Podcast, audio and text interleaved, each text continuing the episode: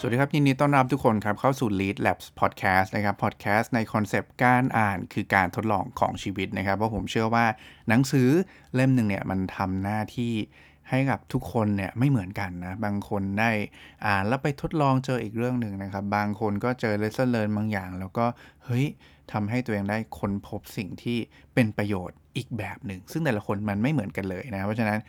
หนังสือเล่มหนึ่งเนี่ยมันเหมือนการที่อะไรสักอย่างหนึ่งที่เป็น การมาทำการทดลองกับชีวิตของพวกเราแต่ละคนเลยนะครับ จึงเป็นที่มาของ Lead Labs นั่นเองนะครับสำหรับ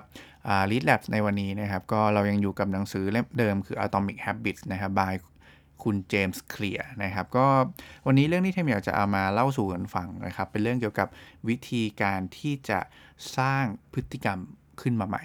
นะครับ สร้างพฤติกรรมใหม่ให้กับตัวเองอ่าพูดงี้ดีกว่านะครับ ก็จริงๆเล่าแบบนี้แล้วกันคือในหนังสือนะครับเขาบอกว่า ในช่วงประมาณปี 2001 เนี่ยก็มีนักวิจัยนะครับที่อยู่ในอังกฤษเนี่ยนะฮะก็พยายามที่จะ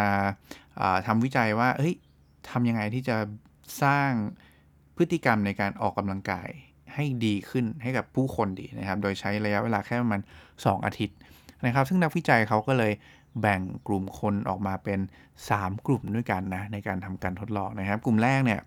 เขาก็เรียกว่ากลุ่ม control group นะครับ ก็เป็นกลุ่มที่ ก็แค่ขอให้คนกลุ่มนี้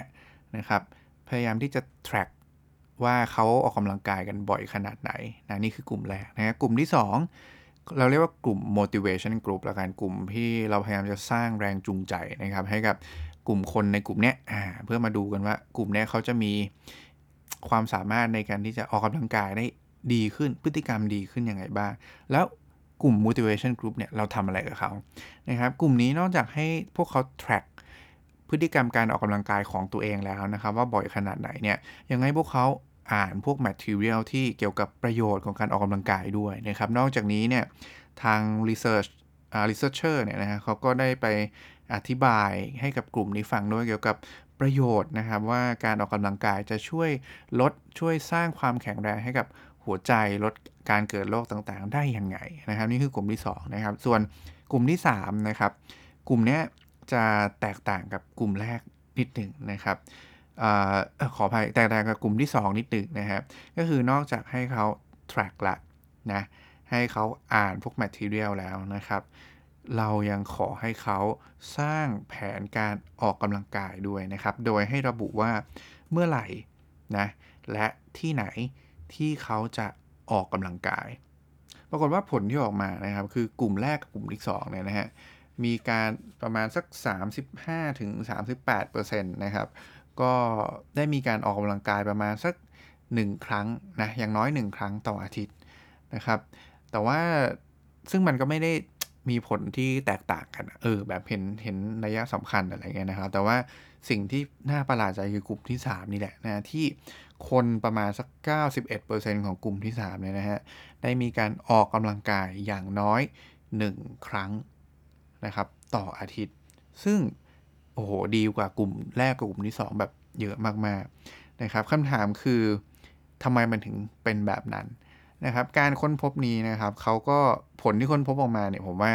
บางทีมันก็อาจจะไม่ได้ไม่ได้ว้าวไม่ได้ดูแล้วแบบเป็นเรื่องที่เปลี่ยนโลกอะไรขนาดนั้นนะแต่ว่าหลายครั้งมันคือสิ่งที่เราลืมไปนะครับ เราลืมไปว่า เวลาเราจะสร้างพฤติกรรมใหม่ๆอยากจะทำอะไรสักอย่างหนึ่งเนี่ย สิ่งสำคัญนอกจากความอยากของเราแล้วนะครับ เราต้องมีแผนให้กับมันด้วย เออนะครับ แค่นี้เลยเราต้องมีแผนให้กับมันด้วยนะครับ ซึ่งแผนที่ชัดเจนเนี่ยมันจะมาในรูปแบบของ guideline condition ง่ายๆ ซึ่งเราควรจะมี condition หรือว่า guideline พวกนี้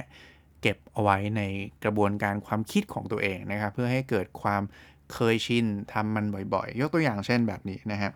เขาบอกว่าให้เราพยายามที่จะผูกพฤติกรรมใหม่ ๆ เข้ากับสถานที่และ location ต่างๆ อะไรเงี้ยหรือว่าผูกเข้ากับสถานการณ์บางอย่าง ยกตัวอย่าง guideline แล้วกัน pattern ของคำพูดในการที่เราจะใช้ในการสร้างพฤติกรรมใหม่ๆ ให้มันเกิดความคุ้นชินเนี่ยเช่น เมื่อไหร่ก็ตามที่เกิดสถานการณ์กอไก่ เราจะ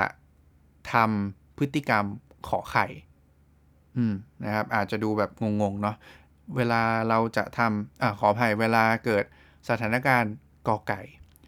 เราจะทำพฤติกรรมขอไข่นะครับ ฟังดูแล้วเป็นคอนเซปต์อาจจะเข้าใจยากสักนิดหนึ่งนะครับ แต่ว่าถ้าพูดให้เห็นภาพง่ายก็คือกำหนด condition ให้ตัวเองแหละ เช่น ตื่นนอนปุ๊บ ฉันจะเก็บเตียง ตื่นนอนปุ๊บ ฉันจะเข้าห้องน้ำทันที ตื่นนอนปุ๊บ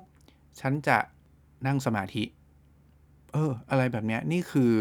pattern ง่าย ๆ ในการที่จะทำให้เราสร้างพฤติกรรมอะไรบางอย่างเลยนะครับ ซึ่งอันนี้ก็เป็น 1 วิธีเนาะจริงๆแล้วอย่างที่บอกนะครับ เวลาเราพูดถึงการสร้างพฤติกรรมใหม่เนี่ยนะครับ หลายครั้งเนี่ยเราอาจจะคิดแค่ว่าเอ้ยฉันอยากจะเป็นคนที่ ดีขึ้นในด้านนั้นออกกำลังกายดีขึ้นสุขภาพดีขึ้นอะไรก็แล้วแต่นะครับ คือเราไม่ได้ขาดเรื่องของแรงจูงใจนะแต่ว่าเราอยากอาจจะอยากได้แบบนั้นแหละนะครับ แต่ว่าสิ่งที่เราอาจจะขาดจริงๆเนี่ยมันคือความชัดเจนในการที่จะทำให้เราได้ลงมือทำต่างหากแผนการสถานการณ์นะครับที่จะทำให้เราได้ไปเริ่มลงมือทำสักทีนะครับ มันต้อง เกิดการสร้างระบบความคิดแบบอัตโนมัติอะซึ่งจริง ๆ แล้วไอ้ไอเรื่องไกด์ไลน์ทางความคิดเราเนี่ยนะฮะจริงๆผมเคยอ่านหนังสือเล่มหนึ่งเหมือนกันนะครับ ชื่อว่า Simple Rules นะครับก็เคยอัดเป็น Lead Labs เก็บเอาไว้แล้วนะครับ ยังไงก็ลองกลับไปฟังกันดูได้นะครับ ในในใน Lead Lab Podcast นี่แหละนะฮะซึ่งแต่ว่าคอนเซปต์มันจะคล้ายๆกันคือเป็นเรื่องเกี่ยวกับการสร้าง rules ให้กับตัวเอง เพื่อที่จะทำหน้าที่ในการ ตัดสินใจนะครับเพิ่มประสิทธิภาพในสิ่งที่เรากำลังจะทำอยู่นะครับ ซึ่งวิธีการก็จะเอามาต่อยอดมาเสริมกันได้เลย ซึ่งดูแล้วค่อนข้างมีประโยชน์อย่างมากนะครับโอเคเนาะอันนี้ก็กลับมาต่อกันที่หนังสือ Atomic Habits นะครับ ก็จริงๆแล้วนอกจากเรื่องของตะกี้เนาะที่บอกว่าเวลาใช้ใช้ guideline ทางความคิดว่าเมื่อมีสถานการณ์กอไก่เกิดขึ้น ฉันจะทำ พฤติกรรมขอไข่อย่างเงี้ยนะฮะ อีกวิธีการที่เราทำได้ให้มันชัดเจนไปเลยก็คือการใส่แผนให้กับตัวเองนะครับ แล้วก็ทำมันแบบนั้นสม่ำเสมอโดยใช้ guideline ที่ว่า ฉันจะทำพฤติกรรมนี้นะครับ ในเวลานี้นะณนะสถานที่นี้นะนะครับ เอาใหม่เนาะฉันจะทำพฤติกรรมนี้ในเวลานี้ณนะสถานที่นี้นะครับ บอกแบบเนี้ย กับตัวเองนะครับ แล้วเราก็จะพยายามทำแบบนั้นยกตัวอย่างเช่น ฉันจะนั่งสมาธิอย่างน้อย 1 นาที เวลา7โมงเช้าที่ครัว หรือว่าฉันจะอ่านหนังสืออย่างน้อย 30 นาที เวลา2ทุ่มที่โต๊ะทำงาน เออ อะไรแบบนี้คือเราควรจะมี เวลานะครับมีกิจกรรม แล้วก็มีสถานที่ที่ชัดเจนนะครับ เพื่อที่จะทำให้เราเกิดความเฉพาะเจาะจง ให้เราสามารถลงมือทำอะไรบางอย่างได้ตามนั้นจริง ๆ นะครับ นี่คืออีกหนึ่งไกด์ไลน์ทางความคิดแหละที่เราเอามาใช้ได้ในการสร้างพฤติกรรมใหม่ๆนะครับ ซึ่งจริงๆแล้วไอ้ไอ้พวกเนี้ยเวลาเราจะสร้างพฤติกรรมใหม่ๆ นอกจาก เรื่องที่เทมเล่าไปแล้วเนี่ยมันยังมีอีกเทคนิคหนึ่งแล้วกันที่เราเรียกว่า habit stacking นะครับก็คือการเอาพฤติกรรมเนี่ยมาซ้อนต่อๆกันนะครับมาซ้อนต่อๆกัน คือปกติแล้วเราจะเข้าใจว่าคนเราเนี่ยนะฮะจริงๆแล้วเวลาจะทำอะไรสักอย่างเนี่ยเรามักจะคิดว่าเรามีความอยากจะทำอย่างนั้นด้วยตัวเองอยู่แล้ว เรามีความตั้งใจนะครับที่จะทำสิ่งนั้นด้วยตัวเองอยู่แล้ว มันเลยเกิดเหตุการณ์นั้นขึ้นนะครับ แต่ว่าจริงๆแล้ว ในทางจิตวิทยาแล้วเนี่ยมันไม่ใช่แบบนั้นเสมอไป มันมีผลสตัดดี้ออกมาอยู่แล้วนะครับว่าพฤติกรรมอะไรหลายอย่างที่เราทำในชีวิตเนี่ยนะครับมันเป็นผลต่อเนื่องที่เกิดมาจากพฤติกรรมที่เราได้ทำไปก่อนหน้านี้ หรือว่าสิ่งที่เราได้ลงมือทำไปก่อนหน้านี้ของเรานะครับ ซึ่งมันก่อให้เกิดสิ่งที่เขาเรียกว่า chain reaction นะครับหรือว่าปฏิยาลูกโซ่ของการลงมือทำนะครับยกตัวอย่างเช่น อันนี้ง่าย ๆเลยนะ อันนี้เทมเจอกับตัวเองเลยนะครับ ก็คือในช่วงโควิดที่ผ่านมาเทมปวดหลังมากนะครับ เวลามี work from home ใช่ไหมเราก็ยังไม่ไม่ไม่ชินอะปกติเราก็นั่งเก้าอี้ที่ออฟฟิศหรือว่าไปข้างนอกใช่ไหมครับ แต่ว่าพอเก้าอี้ที่บ้านเนี่ย มันเป็นเก้าอี้ที่ไม่ได้นั่งสบายแบบอยู่ออฟฟิศเนาะแล้วก็มันทำให้แทมนั่งแล้วก็ปวดหลังมากนะครับ ทีนี้ ก็เลยรู้สึกว่าเฮ้ยฉันอยากจะได้เก้าอี้ที่มันนั่งแล้วสบายนะครับทำให้ทำงานได้ต่อเนื่องมากขึ้นไม่ไม่ไม่มีปัญหาเรื่องของสุขภาพนะครับ ก็เลยไปนั่งไล่หาข้อมูลข้อมูลสุดท้ายได้เก้าอี้มาหนึ่งตัวนะฮะปรากฏว่าพอซื้อเก้าอี้มาหนึ่งตัวเสร็จแล้วปุ๊บอ่าโอเคดีนะครับ คราวนี้ก็เลยกลายเป็นมานั่งคิดต่อว่าเอ๊ะหรือว่า ไหน ๆ ก็ไหน ๆ แล้วนะ น่าจะ work from home นานนะครับ หรือเราจะมีการจัด workspace ในการทำงานของตัวเองใหม่เลยดีนะครับเห็นไหมมันเริ่มแบบมีความคิดต่อยอดนะฮะ พอเริ่มคิดว่า เฮ้ย หรือจัด workspace ใหม่เลยดีคราวนี้นะครับ โอ้โห ยาวเลยนะฮะทุกคน มีทั้งอะไรล่ะ โต๊ะก็มานะครับแม่โต๊ะก็มานะ จอ monitor PC ก็มานะครับเมาส์คีย์บอร์ด ตัวใหม่อะไรเงี้ยโอ้มาหมดนะฮะแผ่นรองตรงรองโต๊ะนะครับ ไฟอะไรจัดเต็มเลยนะครับ กลายเป็นว่าจากเดิมที่แค่อยากจะรู้สึกสบายนะรู้สึกไม่ปวดหลังเนี่ยคราวนี้มาเต็มเลยนะฮะของมากันเต็มไปหมดนะครับ กลายเป็นว่าอยากจะจัด workspace ให้มันดูแล้วทำงานมีความสุขอยู่ที่บ้านก็ทำงานมี productivity ที่มากขึ้น เนี่ยนี่คือสิ่งที่เราเรียกว่าปฏิกิริยาลูกโซ่ของการที่เราตัดสินใจนำพฤติกรรมอะไรบางอย่างนะครับ ซึ่งเรื่องนี้มันบ่งบอกว่าจริงๆแล้วพฤติกรรมเนี่ยเราสามารถสร้างให้มันเกิดการซ้อนทับกันได้ เป็น habit stacking นะครับ ซ้อนทับกันไปเรื่อย ๆ ได้นะครับ ถามว่าทำยังไงทำยังไงนะครับ อันนี้ก็วิธีการเนี่ยเทมว่าเทมพูดไปแล้วนะบางส่วนนะครับบางส่วนนะครับ ซึ่ง concept ที่เราใช้หรือว่า guideline ทางการลงมือทำที่ใช้เนี่ยก็คือเวลาเกิดสถานการณ์กอไก่นะครับ เราจะทำขอไข่ ใช่ไหมอันนี้ก็อาจจะเป็น habit stacking แบบหนึ่งนะครับ แต่ว่าไอ้สถานการณ์ตรงหน้าตรงนั้นเนี่ยนะครับมันอาจจะเป็นเรื่องที่เราเหมือนควบคุมไม่ค่อยได้นะเพราะว่าบางทีเราอาจจะเจอสถานการณ์นั้นบ้าง หรือไม่เจอบ้างอะไรเงี้ยอันนี้แล้วแต่นะครับ แต่ว่าไอสิ่งที่กำลังจะเล่าให้ฟังต่อไปเนี่ยนะฮะ จะคล้ายๆกันนะ แต่ว่าฟังดีๆนะครับ แต่ว่าสิ่งที่แตกต่างกันก็คือว่า คุณเอาพฤติกรรม สิ่งที่คุณต้องทำนะครับ กับสิ่งพฤติกรรมที่คุณอยากจะทำใหม่เนี่ยมาเชื่อมกันนะครับ โดยไกด์ไลน์ทางความคิดที่ว่า หลังจากคุณทำพฤติกรรมกอไก่แล้ว คุณจะทำพฤติกรรมขอไข่ อีกครั้งหนึ่งนะครับ หลังจากคุณ ทำพฤติกรรมกอไก่แล้ว คุณจะทำพฤติกรรมขอไข่ ยกตัวอย่างเช่น หลังจากที่ฉันชงกาแฟตอนเช้า ฉันจะอ่านหนังสือ 30 นาที อย่างเงี้ย หรือว่าหลังจากที่ฉันปิดคอมพิวเตอร์แล้ว ฉันจะไปใส่รองเท้าวิ่ง หลังจากที่ฉันขับรถแล้ว ฉันจะเปิดพอดแคสต์ฟัง เนี่ยครับนี่คือ habit stacking หรือว่าการเอาพฤติกรรมที่คุณทำอยู่แล้วนะครับ มาเสริมต่อด้วยพฤติกรรมใหม่ ๆ ที่คุณอยากจะสร้าง ซึ่งสิ่งเหล่านี้นะครับ มันจะทำให้เราสามารถสร้างพฤติกรรมใหม่ ๆ ขึ้นมาได้ง่ายขึ้น เพราะว่าเราใช้พฤติกรรมที่เราเดิมเราก็ทำอยู่เป็นปกติอยู่แล้วเนี่ยนะครับ มาเป็นไกด์ไลน์ให้กับตัวเองว่า อ๋อ เฮ้ย ฉันจะต้องทำ พฤติกรรมใหม่ต่อไปนะเป็นการรีมายตัวเองเสมอนะครับ อันนี้คือเป็นเทคนิคทางด้านจิตวิทยาแบบหนึ่งเพื่อช่วยสร้าง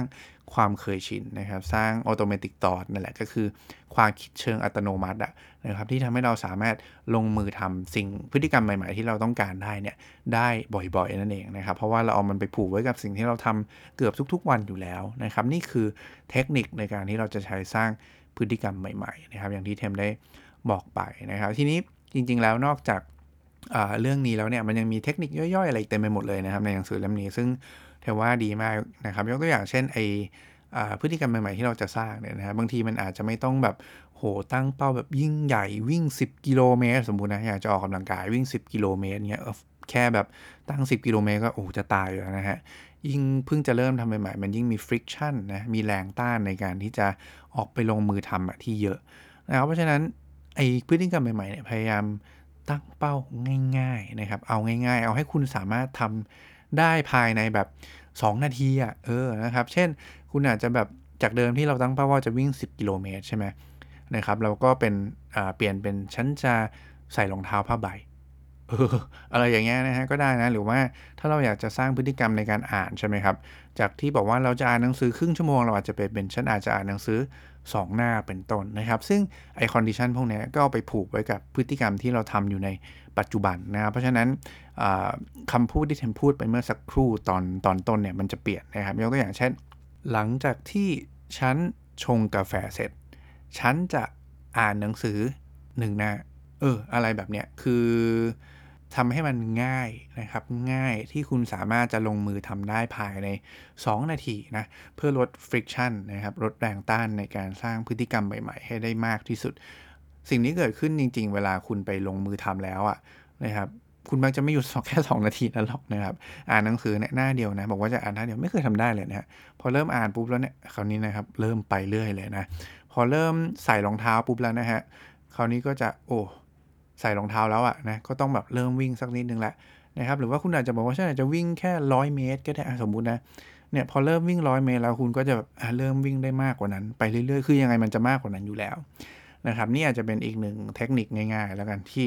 ทำให้เราสามารถที่จะเอาไปปรับปรุงนะครับลดฟ i กชันในการสร้างพฤติกรรมใหม่ๆ ซึ่งเอาไปซ้อนกับ habit เดิมได้ หรือว่าเอาไปใช้ในการสร้างแผนการออกกำลังกายของตัวเอง รวมถึง เอามันไปเชื่อมกับสถานการณ์ที่มันมีอยู่แล้วในชีวิตของคุณได้ นะครับ ซึ่งเทคนิคเหล่านี้นี่แหละก็จะทำให้เราสามารถสร้างพฤติกรรมใหม่ ๆ ได้ง่ายขึ้นกว่าเดิมนั่นเองก็วันนี้น่าจะประมาณนี้นะครับ สุดท้ายนะครับก็ถ้าทุกคนฟังแล้วรู้สึกว่าได้ประโยชน์อย่างอย่าลืมนะครับ ฝากกด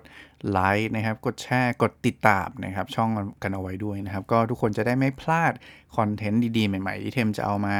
เล่าสู่กันฟังนะครับ ให้กับเพื่อนๆบ่อย ๆ นั่นเองเนาะก็สำหรับวันนี้นะครับ ก็น่าจะประมาณนี้ไว้เจอกันใหม่ในครั้งถัดไป ขอบคุณและสวัสดีครับ